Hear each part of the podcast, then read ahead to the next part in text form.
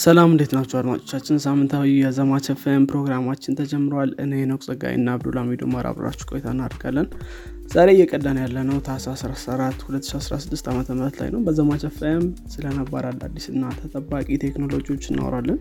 ከዚህም በተጨማሪ ቴክኖሎጂ አለም ላይ ምን አዲስ ነገር እንደተፈጠረ እነጋገራለን በቴክኖሎጂ አለም ላይ ከተሰማራችሁ እንዲሁም ፍላጎቱ ካላችሁ ዘማች ኤፍኤም ምን ትወዱታላችሁ እንዲሁም ቁም ነገር ትጨብጡበታላችሁ ብለን ተስፋ እናደርጋለን ከወዲሁ መልካም ቆይታ እንዲሆንላችሁ ተመኘሁ። ሰላም እንዴት ነህ አብዱልሚድ አለን ሰላም ነው እንዴት አለን አለን። እንዴት ነህ? እንዴት ነበር ሳምንት? ሳምንት አሪፍ ነበረ። ምንም አይልም። ጥሩ ነው። Just normal ሳምንት ነበረ። እንዴት ነበር አንተ ጋር? እኔም ጋር ጥሩ ሳምንት ነው። I think overall አሪፍ ነበር. I think ወይዘሩም ምንም አይልም.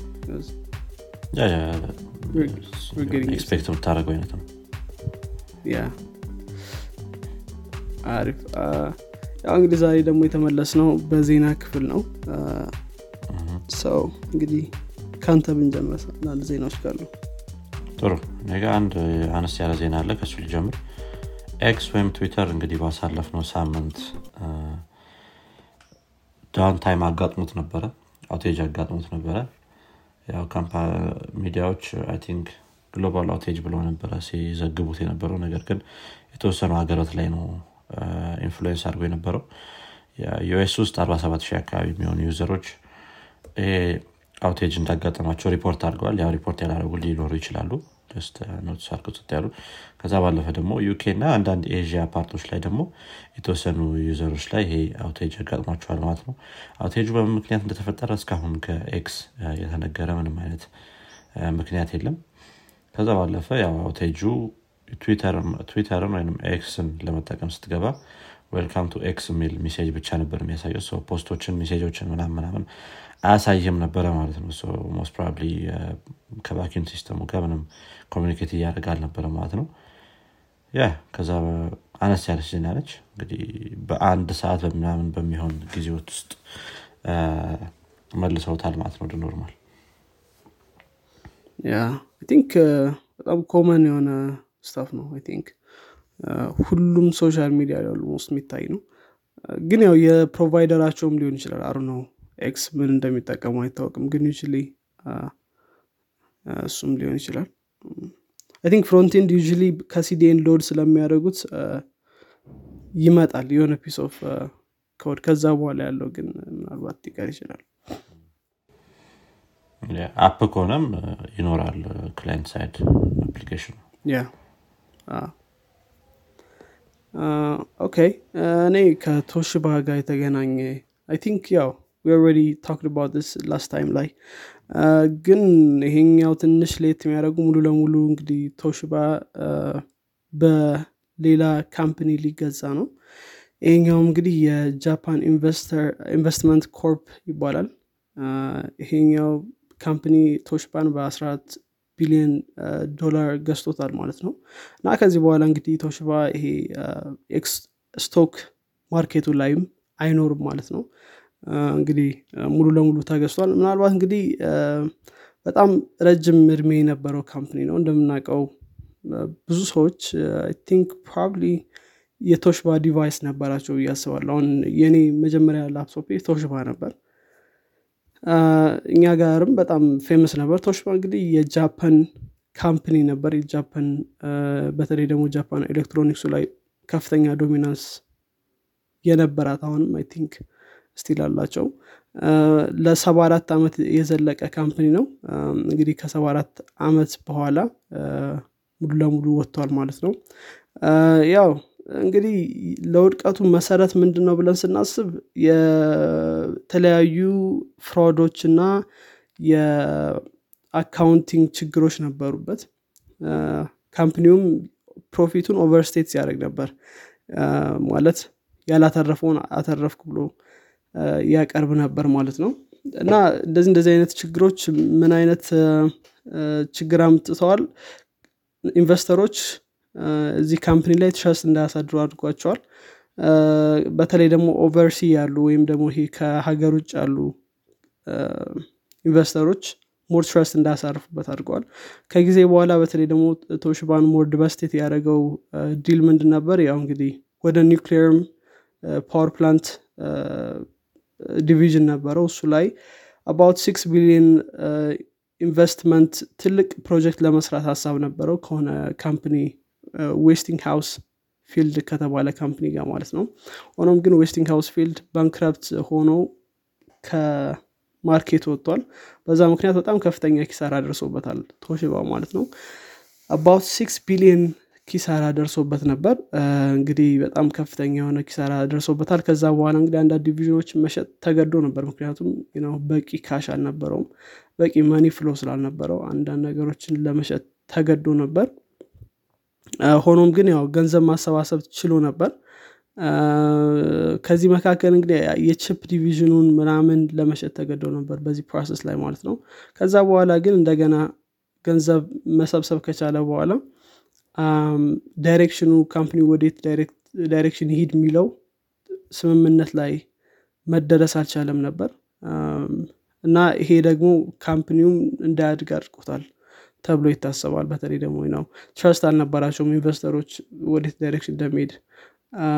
እና ያው እንግዲህ company ውን somehow paralyzed አድርጎት ነበር በዚህ process ውስጥ። እና ያው እንደገና buyout እንግዲህ ሙሉ ለሙሉ buyout ተፈጽሞ በዚህ ሁኔታ እንትን ብሏል ማለት ነው። ከአሁን በፊት ይህ company ተመሳሳይ company ዎችን ገዝቷል። ከዛ መካከል የ Sony VAIO laptop division ገዝቷል ማለት ነው። ምናልባት እንግዲህ ኛው ትንሽ እንደገና ወደ sales እየመጣ ያለ ነው። የ Sony VAIO laptop የሆነ ሰዓት ላይ በጣም famous ነበር if I remember እና ሌሎች company ዎችን ገዝቷል። ምናልባት ሊመልሰው ይችላል። እንግዲህ ፕላናቸው ምን እንደሆነ ብዙ ባይታወቅም ማለት ነው። yeah እንግዲህ ቶሽባ ያሳዝናል እንዳልከው I think ብዙ ሰው የሚጠቀመው ላፕቶፕ ነበረ እኛ ሀገር ላይ. በሰው prefer ያደርገው ነበር. I think ዋጋም እና build quality አንጻር ጥሩ የሆነ quality ይዞ ነበር የወጡት። ግቢ ላይ እሱ ነበር የምጠቀመው። ቻይ የሆነ ላፕቶፕ ነው። ግን ጥልጥል ብሎ ራሱ ይሰራ ነበር። በቺፕ ያው በጣም በጀትም አላቸው እንዳልከው። ግን በጀት ሆኖ ራሱ በጣም እንትን ነው durable ነገር ነው. ትክክል okay እሺ ወደ ቀጣይ ሌላ ዜና ልለፍና። ያው Spider-Man 2 ን ወይም Spider-Man game ኦችን የሚሰራው Insomniac የተባለው የ PlayStation game አምራች በዚህ ሳምንት አንድ ransomware attack አጋጥሞት ነበረ። ይህ ransomware attack እንግዲህ ብዙ employee ዎችን እንደገና ደግሞ የ company ውንም managerial position ላይ ያሉ ሰዎችን በጣም እንዳስከፋና በጣም frustrate እንዳደረጋቸው ገልጸው ነበረ። እንግዲህ ይሄ ransomware attack የተለያዩ የ company data ዎችን ይዞ ወጥቷል። የኤምፕሎይ ዴታዎች የካምፓኒ ኢሜሎች እንዲሁም ደግሞ በጣም ከሁሉም ደግሞ ያናደዳቸው የአዲስ Wolverine game detailኦች ይዞ ወጥቷል ማለት ነው። ይሄ ransomware attack እስካሁን ድረስ Wolverine game ይኖራል ተብሎ announcement አልተደረገም ነበረ። just early detailኦች ናቸው ግን ይዘው የወጡት.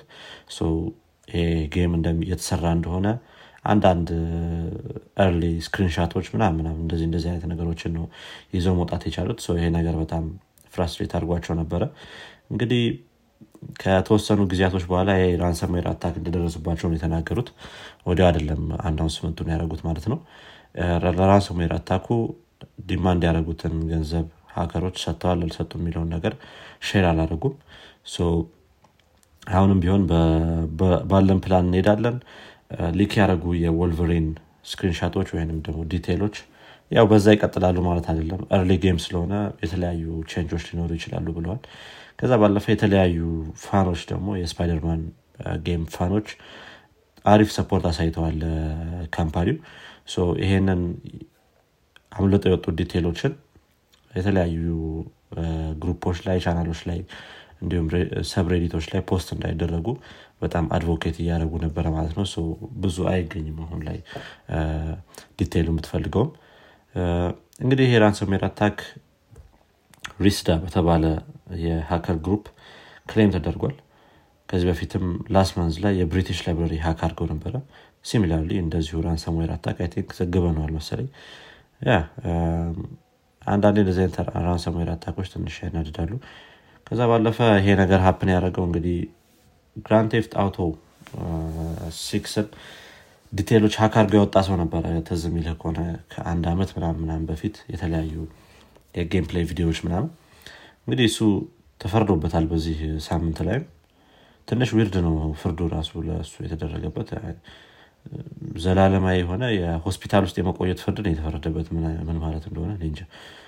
be mentally stable ካልሆነ ነው ግን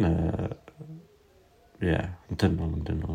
ሁሌ ለዘላለም ሆስፒታል ውስጥ እንዲቀመጥ ነው ያደረጉት። ትንሽ እንትን ይመስላል። ኃይለኛ ፍርድ ይመስላል ለ hack ለ game hack። ግን በዚህ ሳምንት ነበር እሱም ፍርድ የተሰጠው ትንሽ weird ነው አር ነው እንግዲህ ምክንያቱም እንደሆነ።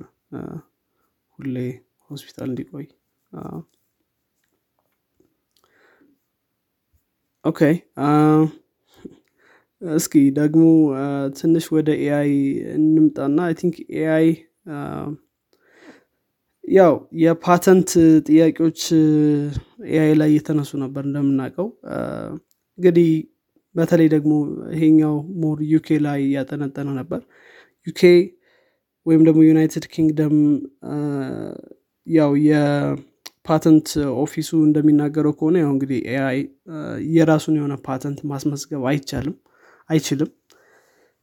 አንዳንድ ሰዎች በተለይ ደግሞ ዶክተር ስቴፍን የተባለ DABUS መሰለኝ DABUS የሚባል AI ያለው ኢፋም ሰኝት ራይት የሚባል ኤአይ ያለው ሰው እንግዲህ አንዳንድ ኢንቬሽኖችን ይሄ ኤአይ ዳበስ የሚለው ኤአይ ክሬት እንዳደረገ ይናገራል። ከዛ መካከል የፉድ ኮንቴነር እና የፍላሽን ላይት ቤከን እነዚህን ሁለቱን ኢንቬንሽኖች ኤአዩ ክሬት አድርጓል እና ፋይል ለማድረግ ወደ ነው ወደ ምንድ ይባለው property የ patent innovation office ሄዶ ነበር። ሆኖም ግን ያው human ብቻ ነው ፓተንት ማስመዝገብ የሚችለው ስለዚህ ማድረግ አትችልም ተብሎ ነበር። እና ይሄንን እንግዲህ ወደ ፍርድ ቤት ወስዶት ነበር። ፍርድ ቤት ላይ የተለያዩ ፍርድ ቤቶች ወስዶታል። አሁን ደግሞ መጨረሻ ላይ ወደ UK Supreme Court ይግባኝ ወስዶት ነበር ማለት ነው። እንግዲህ ሌሎች ፍርድ ቤቶችም አይቻልም የሚለውን ነገር እንዲጸና አድርገዋል አሁንም እንደገና እንግዲህ የ US Supreme Court ይሄንን decision እንዲጸና አድርጎታል። ያው እንግዲህ አንዳንድ ጥያቄዎች ያው የሚያስነሳ ነው። በተለይ ደግሞ እንግዲህ ዶክተር ስቴፈን ወይም ደግሞ ይህንን ይህንን ይግባኝ ያቀረበው ሰው ማለት ነው። እሱ ያው ትንሽ comment ኡ ምንድን ነበር AIኦች innovate ያደረጉትን ነገር ያው የ artificial intelligence ስላላቸው መመዝገብ መቻል አለበት። ምክንያቱም ለዚህ innovation ተጠያቂዎቹ እነሱ ናቸው የሚል ነገር አንስቷል። ከዛ በኋላም ምናልባት as AI innovator ደግሞ እሱ AI ንን innovate ስላደረገው እንደገና ለፓተንት ለመመዝገብ ሞክሮ ነበር። እሱም ደግሞ deny እንደተደረገ ተናግሯል። ስለዚህ አሁን ዩ የሚሰራበት መንገድ ምንድን ነው ኤአዩ ሳይሆን ያንን ፓተንት ማስመዝገብ የሚችለው ወይም ኤአዩ ነው ሰራው ብለ ሳይሆን ሄደ የምታስመዘግበው ቤዚክሊ የሆነ ሰው እንደሰራው አድርገ ነው የምታስመዘግበው ማለት ነው። እና ይሄ ትንሽ ትክክል አይደለም ብሏል። ያው መለ ኤአዩ ትንሽ ጥያቄዎች ያስነሳል። በተለይ ደግሞ ብዙ ህግ ላይ ያሉ ሰዎች ኮሜንትስ እየሰጡበት ነበር። ከዛ መካከል ሞዴሉን የሰራው ሰው ነው ያንን ፓተንት ማግኘት የሚችለው ወይስ ደግሞ ሞዴሉን የሰራው ሰው ሳይሆን የዛ AI ተጠቃሚ? ልክ ChatGPT የሰራው ሰው AI OpenAI ነው ወይስ ደግሞ prompt የሚያደርገው user ነው እንደሚለው? እንደዚህ አይነት ጥያቄዎች ያስነሳል ብሏል። ስለዚህ አሁን ህጉ ባለበት ይቀጥላል። ግን further የሆነ research every time የምናደርግ ይሆናል ብለዋል የ patent innovation office ኦች። እና ለጊዜው እንግዲህ AI ምንም አይነት ፓተንት አይሰጠውም በሚለው decision ጸንቷል ማለት ነው ግን ያው አንዳንድ ጥያቄዎች still ሰዎችን እያከራከረ ነው በተለይ ደግሞ AI actually innovate ካደረገ የሆነ idea innovation ኑ የ AI ዩ ነው prompt ያደረገው ሰው ነው ወይስ ደግሞ ያን AI model የሰራው company ነው የሚለው እነዚህ ሶስቱ ጥያቄዎች ግልጽ አይደሉም። አሁን ላይ እየተሰራበት ያለው even if AI innovate ቢያደርግም prompt ያደረገው ሰው ሊሆን ይችላል ወይም የሆነ ሰው claim ያደርገዋል ይህንን ፓተንት ራሱ እንደሰራው አድርጎ ማለት ነው። ከዛ በኋላ ነው እንግዲህ ፓተንት የሚያገኘው። እና ነው ትንሽ confusion አለው እዚህ part ላይ። ትንሽ confusion አለ እንዳልከው ማን ነው የሚወስደው የሚለው በግልጽ የምታውቀው ነገር የለም። think ለተወሰነ ጊዜ ያክል ምንም አለመስጠት sense ይሰጣል።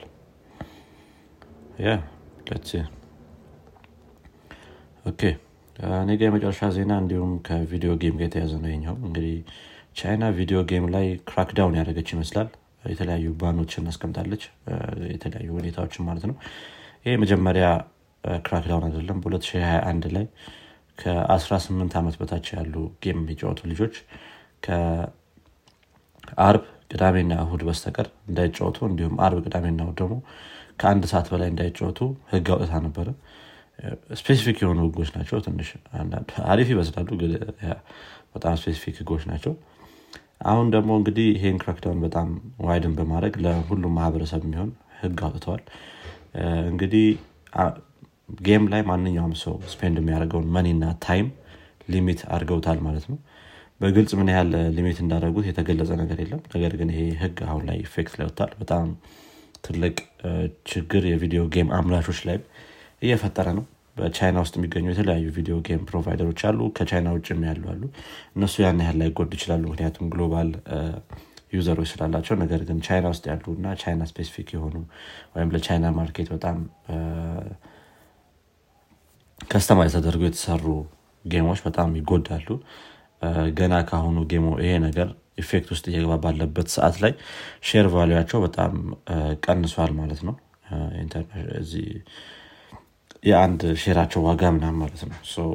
የተለያዩ ችግሮችን ይዞባቸው እየመጣ ነው። አንዳንድ detail ኦች አሉ። ለምሳሌ ያክል በቀን በየቀኑ ስትገባ prize የሚሰጡ game ኦች አሉ። እንደዚህ አይነት game ኦች ያንን አካሄድ እንዲያቆሙ ተነግሯቸዋል። እንደዚህ አይነት በቀን በገባህ ቁጥር prize መስጠት የሚባል የስትራቴጂ አይኖርም ማለት ነው። እንዲሁም game ኦች ውስጥ ገብተው in-app purchase ከ in-app purchase ባለፈ ደግሞ ራሱን game ኡን የምትገዛውን ያን ያን የምታወጣውን ወጪ limit አድርገውታል ማለት ነው። እንዲሁም spend የምታደርገውን time ከዛ ባለፈ ደግሞ የተለያዩ pop-up ኦች game ኦች ላይ add ይደረጉ ተብሏል ይደረጋሉ ተብሏል። እነዚህ pop-up message ኦች irrational የሆኑ playing behavior ሲኖርህ ወይም ለረዥም ሰዓት playing behavior ሲኖርህ እነዚህ pop-up ኦች እንዲወጡና እንዲታዩ ለ user ኦች ይደረጋሉ ተብሏል። ያ ገና effect ውስጥ እየገባ ነው። የተለያዩ ችግሮች hectic የሆኑ ችግሮች ያጋጠሟቸው ነው። ከዛ ውስጥ Tencent የሚባል የ game provider ቻይና ላይ በደንብ የሚሰራ በ24 percent የሚሆን share እንደወረደበት ተናግሯል። ይህም ትልቅ ክስረት ነው። ከዛ ባለፈ ደግሞ 2023 ላይ በ game industry ላይ የተለያዩ layoff ኦች ነበሩ ከዛ ከዛ ጋር ሲጨማመር ትልቅ ፔድ እንደሚሆን ተናግረዋል ማለት ነው። እስቲ እንዴት እንደሚሆን መጨረሻው እናያለን። yeah ያው I think ቻይና ነው limit በማድረግ ትታወቃለች። ግን at the same time ደግሞ በጣም ብዙ gamer ኦችም አሏት። ምናልባት helpful ሊሆን ይችላል ወይም ደግሞ market ኡንም ትንሽ ሊጎዳ ይችላል። ምና ይሆናል yeah እኔ የመጨረሻ ዜናዬ ከ Hyperloop ጋር የተገናኘ ነው። I think ብዙ ሰዎች think at least ይህን ስም ሰምቶት ያውቃሉ። ሰው እንግዲህ Hyperloop ሀሳቡ ምንድን ነበር? በ vacuum tube ሰዎችን ወይም ደግሞ later እንግዲህ ወደ cargo shift አድርገው ነበር። ሰዎችን ወይም ደግሞ cargo ዎችን shoot ማድረግ ነው እና ይሄኛው ደግሞ በጣም ከፍተኛ speed ለማግኘት ነው። ያው እንደምናውቀው እንግዲህ የ air resistance ስለማይኖር friction ኦችንም ደግሞ reduce ማድረግ ስለሚቻል ወደ 700 miles per hour ወይም ደግሞ 127 ኪሎ ሜትር per hour አካባቢ speed መድረስ የሚችል መድረስ የሚችል speed achieve ማድረግ ይቻላል እነዚህ ደግሞ ያው በ train ሊሆን ይችላል ወይም በመሳሰሉ ነገሮቻችን መደረግ ይችላል። እና አንዳንድ demo ዎችንም አድርገው ነበር። I think የመጀመሪያ demo ቸው almost successful ነበር። የሆነ desert ላይ ወስደውት በሆነ tube ላይ shoot ማድረግ ችለው ነበር። ወደ መቶ ሰባት miles per hour አካባቢ የደረሰ speed test ማድረግ ችሎ ነበር።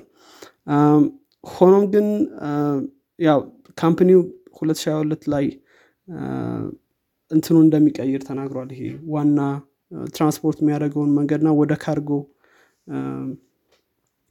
ያው እንትን ማድረግ shift ማድረግ እንደሚችል ተናግሮ ነበር። ከዛ በኋላ ያው I think ብዙ ሰዎች ትንሽ unrealistic የሆነባቸው ይመስላል ይሄኛው ነገር። ከዛ መካከል ዋነኛው back up የሚያደርገው ሰው ሪቻርድ ብራንሰን ነበር የቨርጅን founder ማለት ነው። እሱ እንግዲህ 2022 ላይ እንደወጣ ተናግሯል። ያው አንዳንድ ችግሮች አሉበት። ከዛ መካከል ምንድነው? ይሄ እንዲሰራ ቀጥታ መሆን አለበት። ቀጥታ line መሆን አለበት።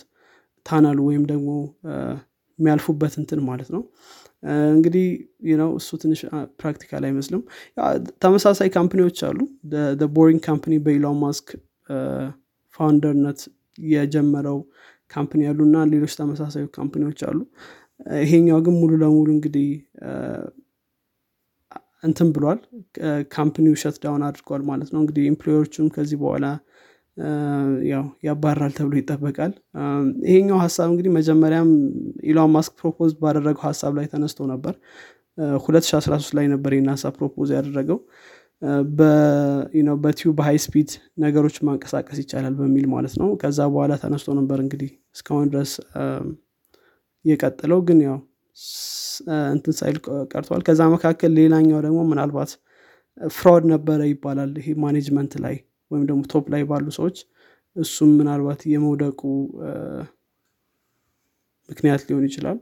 እንግዲህ ያው ሙሉ ለሙሉ እንግዲህ shut down አድርጓል ይሄኛው company ያሳዝናል። ያው ትልቅ ህልም ነው።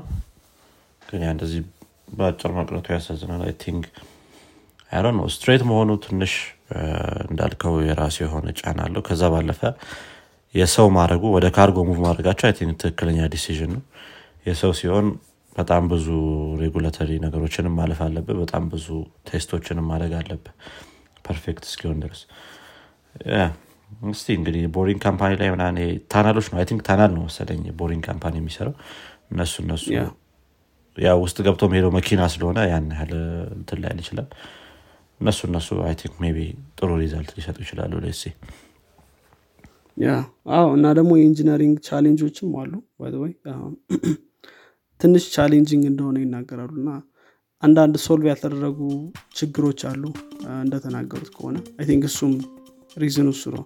ያው አንዴ ብቻ ነው እስካሁን ድረስ demo ያደረጉት። ከዛ ባለፈ ምንም አይነት የላቸውም። ሰው እሱም I think reason እሱ ይመስለኛል። በእኔ በኩል ያሉ ዜናዎችን ጨርሻለሁ። ሌላ ዜና የለም። ስላንት አሪፍ። እንግዲህ አድማጮቻችን የዚህኛው ሳምንት የዜና ክፍል ይህን ይመስል ነበረ ከወደዳችሁት ለጓደኞቻችሁ እንዲሁም ለወዳጆቻችሁ አጋሩት። በቀጣይ ክፍል እስከምንገናኝ ድረስ መልካም ሳምንት። ቻው። ቻው